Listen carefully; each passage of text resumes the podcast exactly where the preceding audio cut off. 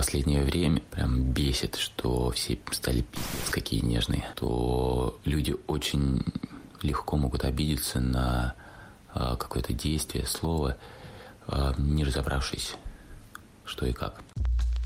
Я шагаю по проспекту, по большому городу. Я иду потому, что у меня есть ноги, я умею ходить, и поэтому иду. Иду навстречу цветным витринам. Привет! Это подкаст «Но вы держитесь» и с вами Света Шедина и... Алексей Иванов. А, расскажи про наши стикеры в двух словах, Свет.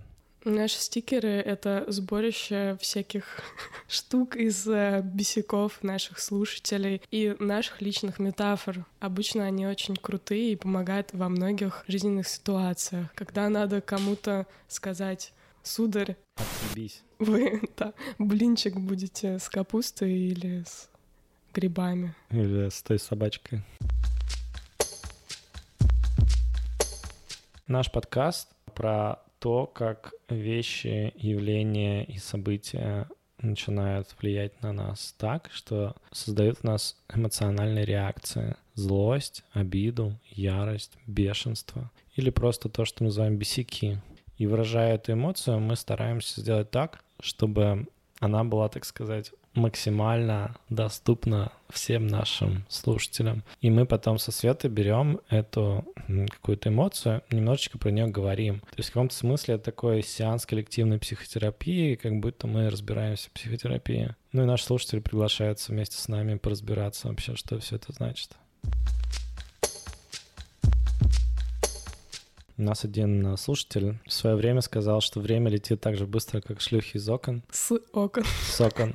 Но это даже смешнее, потому Конечно. что с окон это вообще так как-то смешно очень. Нам метафора эта зашла, если честно, очень понравилась. понравилась. И мы даже ее периодически используем и в стикерах, И даже она победила, есть. по-моему, И этот бесяк, да, стал бесяком года по Бесяк версии года. наших GQ. слушателей. Да. Но кому-то эта метафора вообще не зашла. Если честно, я не знаю почему. Что мы говорим Богу смерти? Не сегодня. Что мы говорим тем, кому не заходят бесяки? Не слушайте. Да, не ходите, не слушайте. Осторожно, опасная зона, здесь летают бесяки с окон. Такой дисклеймер. Бесит, что в современном мире, чтобы достигнуть своих целей, утихомирить свои амбиции и стать человеком, то нужно очень часто менять города и страны, чтобы там поехать на учебу, сменить работу или просто в поисках лучшей жизни и нового experience а.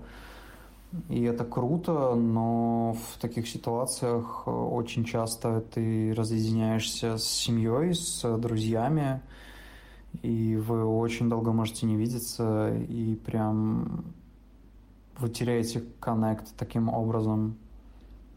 И понятно, что его легко восстановить, когда у тебя есть э, деньги, и ты можешь себе позволить перемещаться довольно быстро, но тем не менее это все равно занимает больше времени, и у тебя не всегда есть возможность, особенно в начале, даже в середине карьеры, а, так путешествовать.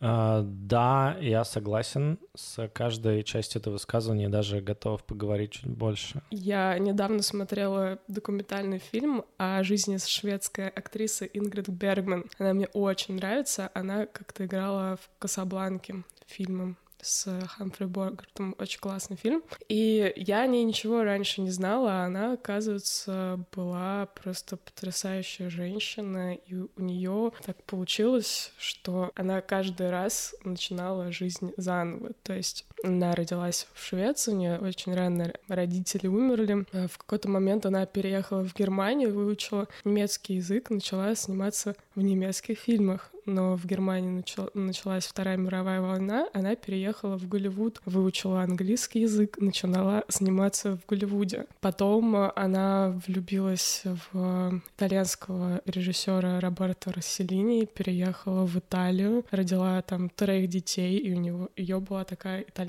жизнь. Она выучила итальянский язык, затем она переехала во Францию, потом она рассталась с Роберто, опять переехала в Швецию на фьорды с там другим абсолютно человеком, и в конце концов умерла в Лондоне. И да, она в какой-то момент там теряла свои корни, и в Швеции даже ее очень за многие ее поступки критиковали, но она прожила такую интересную, насыщенную жизнь, ни о чем не жалела. Мне кажется, это так круто. Думаешь, не жалела? Она говорила в документалке, что не жалела. В конце и все она... говорят, не жалея.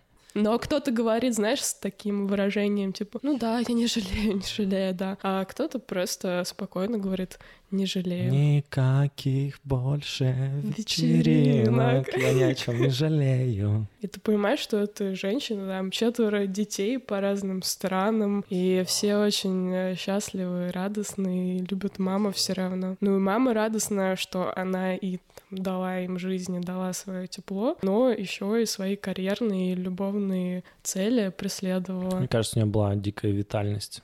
Мне нравятся люди с большой витальностью. Мне тоже нравится. Мне кажется, всем нравится. К ним хочется тянуться. А что такое витальность, Свет? Ну, это жизни... жизненная энергия. Откуда она берется? Почему у некоторых людей мало, у кого-то много? Ну, мне кажется, отчасти это от рождения есть такое просто тупо гены. Ничего не поделаешь с этим. У кого-то больше, у кого-то меньше. Но я думаю, еще от образа жизни зависит. Согласен с тобой. И мне еще кажется, ну, как бы вот я могу свою точку зрения высказать здесь от образа деятельности, то, чем ты занимаешься. Если дело, которым ты занимаешься каждый день, оно не твое, мне кажется, тебе сложно иметь ту же витальность, да? Честность с собой. Если ты не честен с собой, где ты притворяешься в чем-то и так далее, тебе, наверное, не, ну, не просто будет. Мне кажется, это важно очень. Мало кто на это смотрит, особенно в начале жизни и карьеры. Это что ты ешь, что ты делаешь своим телом, потому что вот эта вот идея, что то, что как бы любая пища, которую ты потребляешь, она постепенно становится там мышцами твоими, костями, вот этим всем, да, как бы всеми этими клетками. То же самое с информацией, людьми, с которыми ты тусишь. И если ты не выбираешь правильным образом свой круг, как-то не, неразборчиво к нему относишься, то, мне кажется, сюда попадает абсолютно все, и не факт, что ты будешь от этого кайфовать, находиться в лучшем состоянии витальности. Витальность, она заложена, с одной стороны, с рождения, но ее можно и разбазарить, а с другой стороны, можно так трансформироваться, что ты опять будешь классным, витальным. Но я вспоминаю пример моей бабушки, которая там очень-очень-очень энергичным человеком была. Она была парашютисткой, что-то куда-то все время ездила. Вот Серфингисткой? Нет, не было серфинга в Тульской области, к сожалению, в те времена. А сейчас я знаю, есть. Но когда у нее появилось трое детей, она работала на заводе, и одна их воспитывала, у нее витальность просто, она сказала, я была просто матерью там, для этих малышей, и я про себя вообще забыла, забила, и к 40 годам она поняла, что у нее энергии вообще нет но она начала как-то этим заниматься, выкручиваться, начала интересоваться йогой, медитацией, питание поменяла. И вот я родилась, когда я была там уже за 50. И я помню, что это самый энергичный вообще человек, которых я только знаю. И у нее началось в личной жизни какие-то круговорот постоянные. И во всех других сферах, просто потому что у нее была эта энергия, которую она научилась себе доставать даже в таком уже почтенном типа возрасте. Ну, мне кажется, это важный момент про то, что мы делаем, едим, и как бы как мы своим телом, да, обращаемся, очень сильно дает. Неожиданно сильный эффект, особенно если этим заниматься так. Вот у тебя было какое-то до и после? Просто я знаю, что ты сейчас э, занимаешься очень многими практиками, разными интересными. Ну, кстати, гораздо меньше, чем кажется. Я про многие из них и многие Просто пробовал. много про это говоришь. Я говорю, пробую, но оставляю только то, что задерживается. Ну, то есть вот мне кажется, что важно пробудить тело с утра, для этого йога лучше всего подходит. Я не могу сказать, что я прям дико круто ее делаю сейчас, но собираюсь больше в этом году этим заниматься. Потом, мне кажется, с тем количеством информации, которую она прорабатывает, помогает немножко посидеть, подышать, то, что называется, да. И в этом плане всякие там приложеньки про осознанность и так далее, это вроде неплохо, если сильно не уходить глубоко в спиритуальность раньше времени. Потому что есть тоже риск такой, что можно заняться этим, успокоить свой ум, и когда у тебя сверхуспокоенная нервная система, ей, конечно же, не хочется сталкиваться с ежедневными какими-то сложностями, которые достают из этого состояния. Очень легко как бы уйти. Надо поближе к лесу жить. Уйти в монастырь, да, в лес, вот это все. Ну, как бы некоторые люди могут себе это позволить, они хотят этого, это их как бы путь it's okay. Но в целом, мне кажется, для всего свое время. То есть какие-то люди постарше, которые путь прошли, они, конечно, советуют этим заняться уже, когда у тебя дети и все такое. А как ты к этому пришел? У меня этот путь был предначертан, потому что у меня бабушка была преподавателем йоги, я с детства просто видела, как люди занимаются, и ходила вместе там на занятия. Занимаешься йогой сейчас? Да. Часто? Почти каждый день. А как ты пришел к этому? К чему? К тому, что тебе нужно заниматься какими-то практиками для того, чтобы свою витальность поддерживать. Не очень хотелось, чтобы кукуха съехала. если честно. Чтобы кукуха не, съе- не съехала, ты начал заниматься йогой. Ну, как бы, если спиритуальными всякими практиками заниматься, то вроде как и едет от этого тоже кукуха. Ну, вот поэтому важно как бы не уйти слишком далеко. Ну, то есть мозг же как? Мозг, вот э, префронтальная кора, она... Э, Храни она... кукуху с молоду. Храни кукуху Б... с молоду. А, нет, береги кукуху с молоду. Да, да, не ходи в духовные практики слишком рано. Две вещи, которые хочу сказать. Первое. Наше взаимодействие с реальностью, оно как бы сильно очень программируется нами. Через фильтры, которые мы себе придумываем, через язык, которым мы пользуемся, да, есть очень большое количество исследователей, которые обнаружили, что наш язык сильно формирует то, что мы можем и не можем себе придумать, позволить и так далее, да, то есть если мы оперируем словами «можно», «нельзя», «могу», «не могу», «разрешено», «запрещено», ну, как бы такого рода вещи постоянно, то, естественно, мы себя сильно ограничиваем, да, возможность. То есть это вот такое аналитическое мышление, в котором ты постоянно стараешься найти минусы и, исходя из них, а, не делать что-то. Да, такое, знаешь, внутреннее разрешение, почему нельзя, ищешь причину, да, и ты как бы многие вещи не будешь делать. То есть лингви... психолингвистика — это реальная штука на самом деле совершенно. И многие люди, которые этим занимаются, они обнаруживают, что у людей, которые добиваются выдающих результатов, у них очень сильный вокабуляр, на самом деле, они просто слова другие используют. Это одна из таких вещей. Вторая вещь, вот ты меня спросила про кукуху и так далее. Программируя префронтальную кору каким-то, каким-то образом, да, все то, что мы читаем, с кем мы общаемся, во что мы верим, это все ресурсы программирования такого, да. И очень важно, кем мы себя окружаем, что мы читаем там и так далее. Когда мы начинаем очень много духовной литературы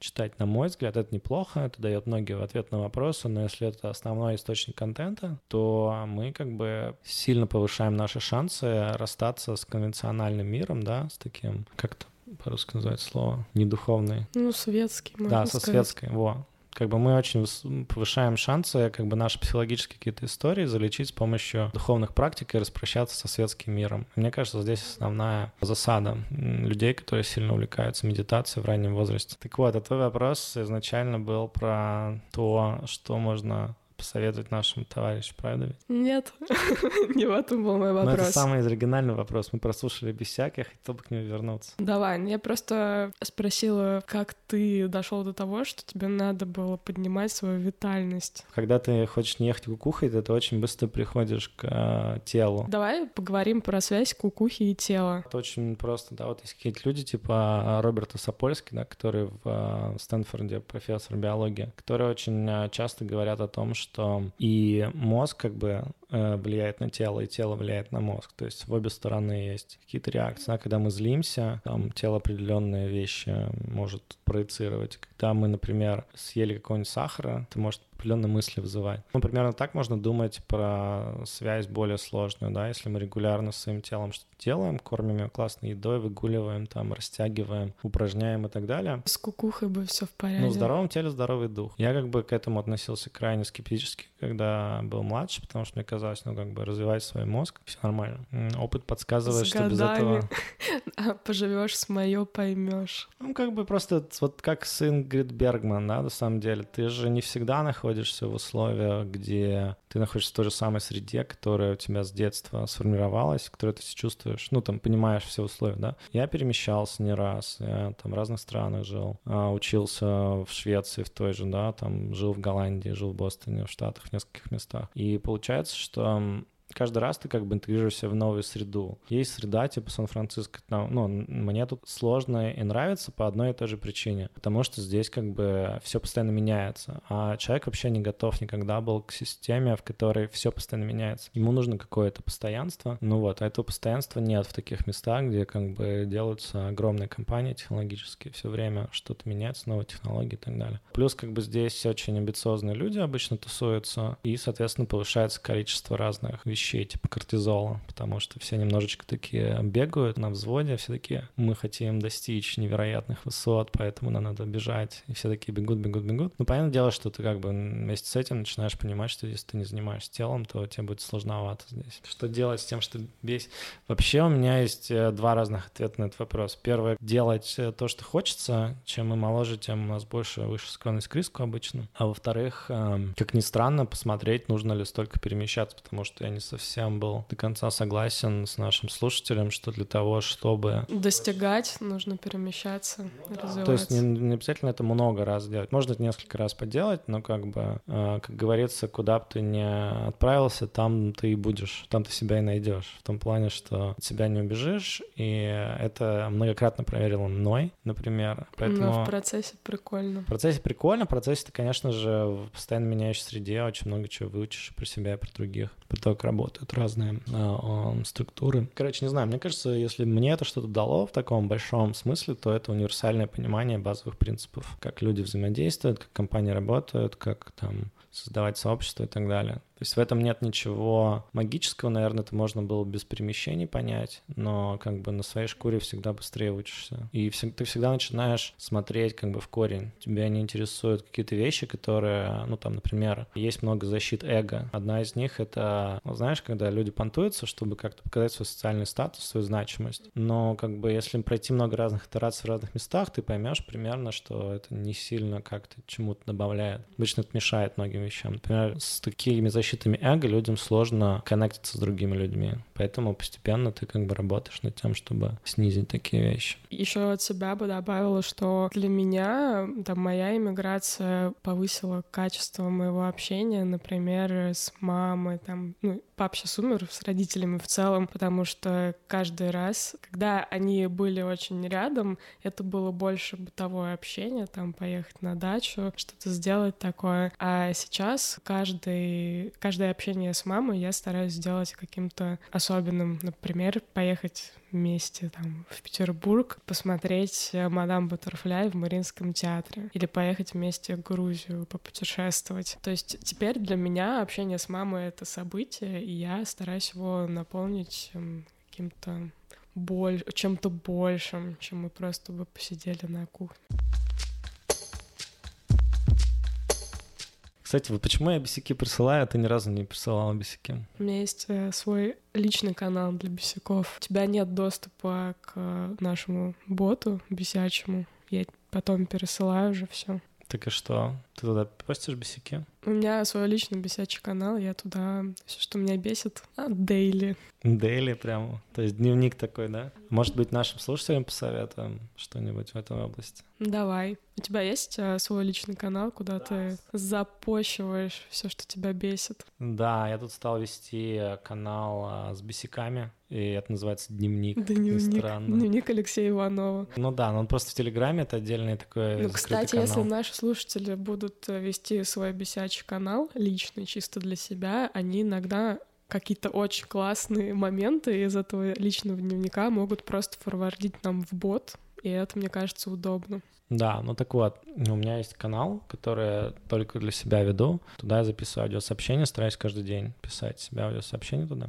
и рассказывать, что как. Иногда там какие-то бесяки появляются и так далее. Когда психотерапевта особенно рядом нет в этот момент, и тебе надо что-то вот такое сказать личное, и нет человека какого-то другого, кому бы ты это вообще сказал. Может, никому бы это не сказал. А в журнальчик можно. Ну, пока Телеграм не вскрыли, все это не вылилось потоками. Я честно скажу, что если ваш месячный доход не превышает нескольких сотен тысяч долларов, или если вы таким не являетесь каким диким политическим деятелем, вероятность того, что кому-то нужно, очень низкая. To be honest. Поэтому Давайте не будем параноиками, просто будем помогать своему психическому здоровью как можно больше. Я знаю одну историю, которую мне друг рассказал. Он э, записывал утренние страницы. Ну, знаешь, эту технику, когда ты с утра встаешь и три страницы, вот как с куста пишешь. Это из книги Джулия Кэмерон «Путь художника». Очень известная техника. И он все описал,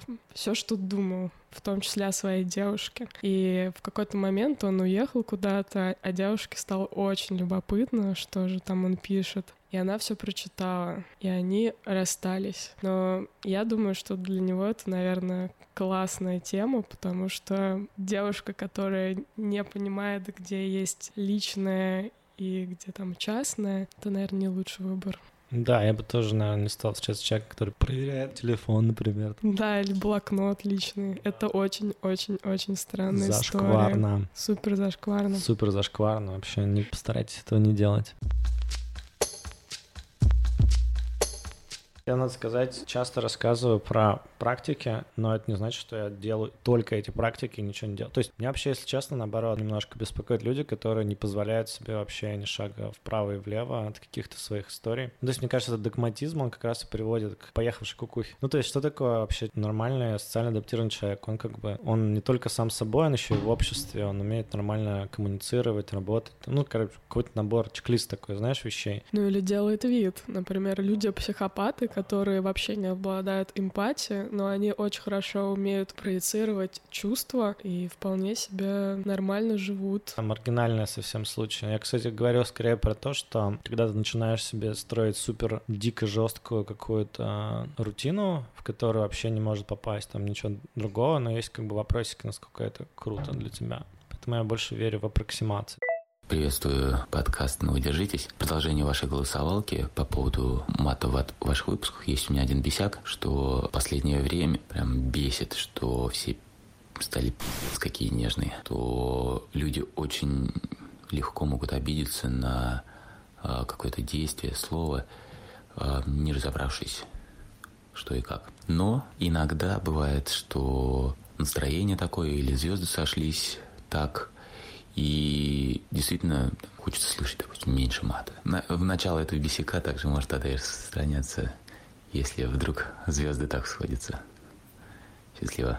А расскажи, что такое аппроксимация? Аппроксимация — это когда ты не стремишься все сделать точно, досконально, сто процентов, а ты позволяешь себе время от времени отклоняться. Как и в нашем бесике. Иногда можно и мат, но иногда мата не хочется. И хочется без мата и понежнее. Прикинь, мы целый выпуск сейчас ни разу не проматерились, правда? Да, но я вообще обычно на подкасте редко матерюсь. Очень Я тоже. редко, очень редко. Только с тобой, Свет, не знаю почему. Потому что ты со мной ведешь подкаст.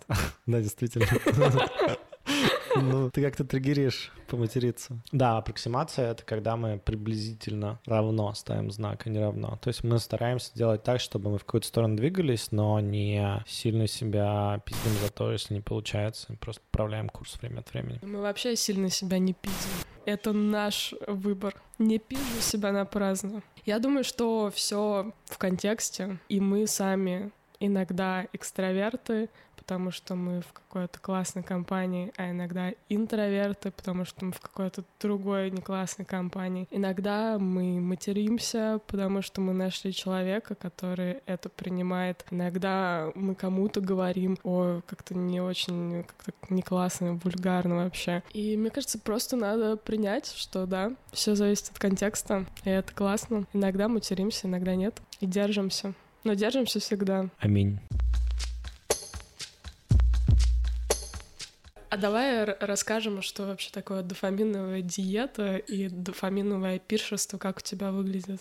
Дофаминовая диета — это когда мы сокращаем количество вещей, которые заставляют нас испытывать прилив какого-то краткосрочного удовольствия. И таких вещей очень много, да. Все, что выделяет какие-то нейромедиаторы специальные, для получения чего нужно крайне мало усилий приложить. Например, Инстаграм посвайпать. Это как бы дико просто, и ну, мы социально, эволюционно-социально так заварены, чтобы когда мы находимся в таких простых социальных взаимодействиях с людьми нашего круга, получать от этого некоторое удовольствие. И вот, значит, если обычно для этого нам нужно, например, друзей собрать на ужин, там, приготовить еду, там, расставить тарелки, вот это все. Короче, поиметь классный разговор, Ну, как бы вот это все как бы не нужно, если у тебя есть просто рядом фейсбучик, инстаграм и так далее. Тебе очень просто этого добиться. Ты такой раз-два и готово. Ну вот, это то, что такое дофаминовая как бы проблемка. Слишком очень просто создавать большое количество такой хуйни. А есть какое-нибудь правило, по которому ты можешь определить, вот это вот был дешевый дофамин, как ты любишь говорить, а это был дорогой? Обычно это долгосрочно приводит к а, каким-то не очень приятным последствиям, если ты на нем на дешевом. Ну, как шоколадками питаться вместо нормальной пищи, да? Не, я имею в виду, какой критерий можно применить? Вот сейчас я свайпаю Инстаграм, сейчас я с кем-то там иду по улице, гуляю, и значит, что для меня это хорошо. Как вот определить, где дорого, где дешево? Хорошо. Но мне кажется так, если этим можно было бы заниматься с друзьями,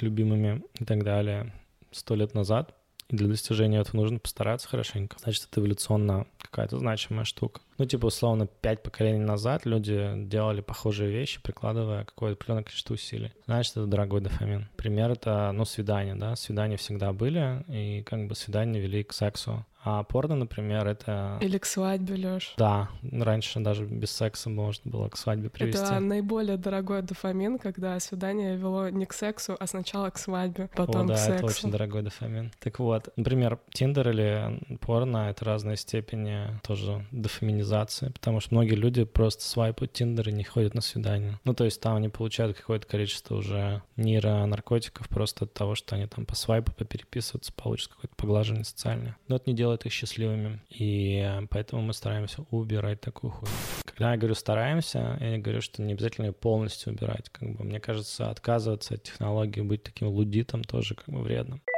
Вот у нас есть текстовый бесяк. Меня бесит, что про все самые бесючие бесюки я вспоминаю в общественных местах, в которых мне стрёмно записать голосовое, ибо мало ли что подумают. А вы знаете, я обычно это делаю, но я говорю что-то в метафорах, которые понятны только мне. Ну-ка давай, а выскажи потом, метафору какой-нибудь. А потом я это... У меня пока ничего не бесит, поэтому А. и метафоры нет. А потом я это переслушиваю, но я вспоминаю, что я имела в виду и в каких эмоциях я это говорила. И я могу это перезаписать. Давай, пример. Блин, я не помню, что меня бесило в последнее время. Но э, что меня бесило в последнее время, и плюс к тому, что я это не могла записать, потому что была в контакте с человеком. Что же делать, когда вот хочется в публичном месте сказать, что тебя что-то бесит, но как-то неудобно? Во-первых, есть гениальный способ записать нам текстовый бесяк. Это не так эффектно, как аудиобесяк, но мы их тоже читаем и время от времени зачитываем в стиле Бабангиды прямо у нас в подкасте. Во-вторых, у нас есть волшебная, невероятная, супер интересная возможность послать всех к черту и все равно записать то, что мы думаем. Это радикально, но иногда Это работает. это работает. И в этом можно получить некоторое количество удовольствия, между прочим. Да, но и можно сказать, что это я не вас посылаю, а это я участвую в подкасте. А третье, можно использовать старый добрый метод эвфемизмов, да, когда мы как бы используя некоторые другие слова, Выражаем суть происходящего. Но это я имела в виду, когда я говорила про метафоры. Вот, например, я могу сказать, как же меня бесят арбузы. Ну что за фигня полная? Вот помню, блин, вот Светка со своими арбузами опять как бы, что за фигня, а? Какого хрена приносить арбузы опять в этот разговор? Арбуз в данном случае был эвфемизмом для чего? Арбуз? Да. Мат. А, Светка матерится, зачем она опять маты свои принесла в разговор? у меня другие ассоциации. Это Света тебя с арбузами странно. Но вот видите, ва- вас могут понять не так. Ну это смешно, потому что ты выразил бесяк. Вот смотри, допустим, я там иду на работе в какой-нибудь митинг, а он бесполезный. И там, типа, ты понимаешь, полтора часа бесполезного митинга, и ты такой говоришь, коллеги, а это был какой-то бесполезный митинг. Ну ты, можешь быть, ну, как-то тебе неудобно это сказать, а ты в итоге запишешь бесяк. Я только что провел полтора часа в совершенно бесполезном арбузе, и мне показалось, что невозможно такое количество арбузов переносить уже вообще, где у людей л- логика. Я хочу здоровых арбузов. Дайте мне арбузного счастья. Арбузное счастье каждому из нас. В каждый дом. В каждый дом, да, каждому из нас.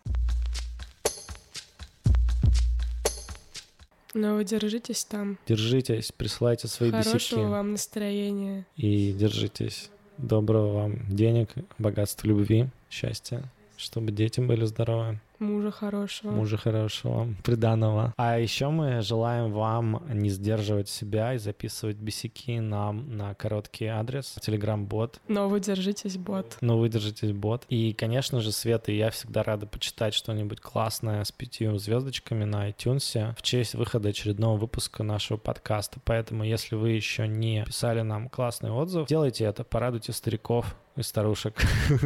Да, не классные отзывы мы тоже читаем, но радуемся гораздо меньше. Мы все вообще читаем, если честно, потому что мы, как сказать, зависимы от внимания, как оказалось. На самом деле, конечно же, нет. Действительно, конечно, люди. мы независимы нет, от внимания, поэтому мы и делаем люди. подкаст. Естественно, мы совершенно независимые, взрослые, самостоятельные люди. Сильные, смелые, ебанутые. Ебанутые, психотерапевтированные, духовные и замедитированные. Поэтому мы ведем подкаст о том, как все бесит. Но вы держитесь все равно. С вами были Света Шедина и Алексей Иванов. Я шагаю по проспекту, по большому городу. Я иду потому, что у меня есть ноги, я умею ходить, и поэтому иду. Иду. Навстречу цветным литринам, мимо пролетают голубы, голубые лимузины. Женщины проносятся с горящими глазами, холодными сердцами, золотыми волосами. Город сказка, город мечта, попадая в его сети, пропадаешь навсегда. Глотая воздух проступных сквозняков Запахом бензина и дорогих духов